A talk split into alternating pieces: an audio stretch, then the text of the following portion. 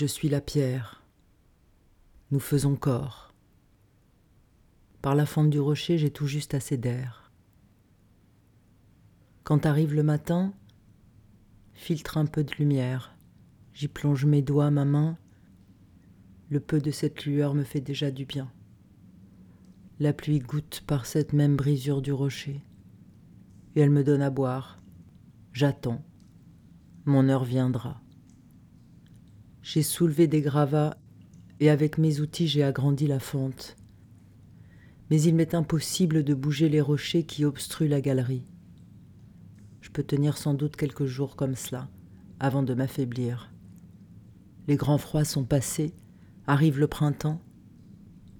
Je gratte sur la pierre quand j'ai de la lumière pour y laisser des noms qui pourront me survivre si je m'éteins ici. J'ai dit pour mes sœurs ensevelies tous les chants et prières que mon âme contenait, séparées de moi par un éboulement après les explosions j'ai entendu leurs cris. Maïna est restée vivante le plus longtemps. Dans l'opaque silence des galeries obstruées, la raréfaction d'air a fait s'éteindre peu à peu sa voix.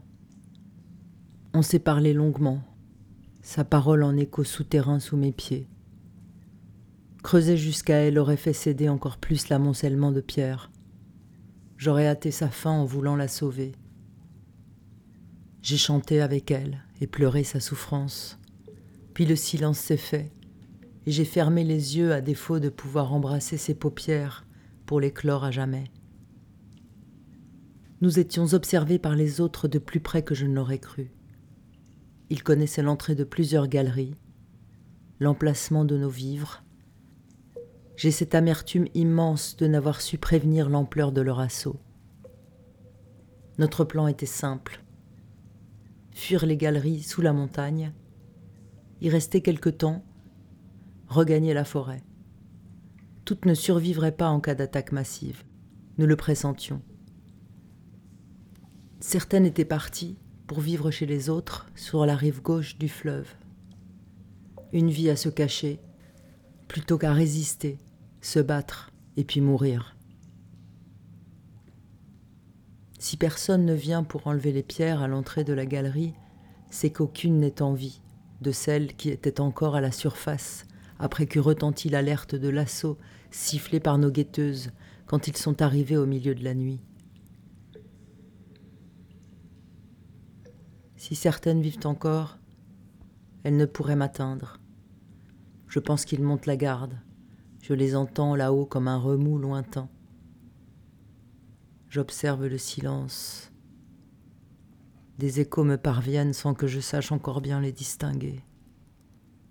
D'étranges bruits de moteurs, de machines, et les chiens qui hurlent sans jamais s'arrêter. Alors j'attends. Je suis la pierre. Je pourrais rester là indéfiniment. Mon corps a vécu depuis longtemps déjà au contact de la montagne.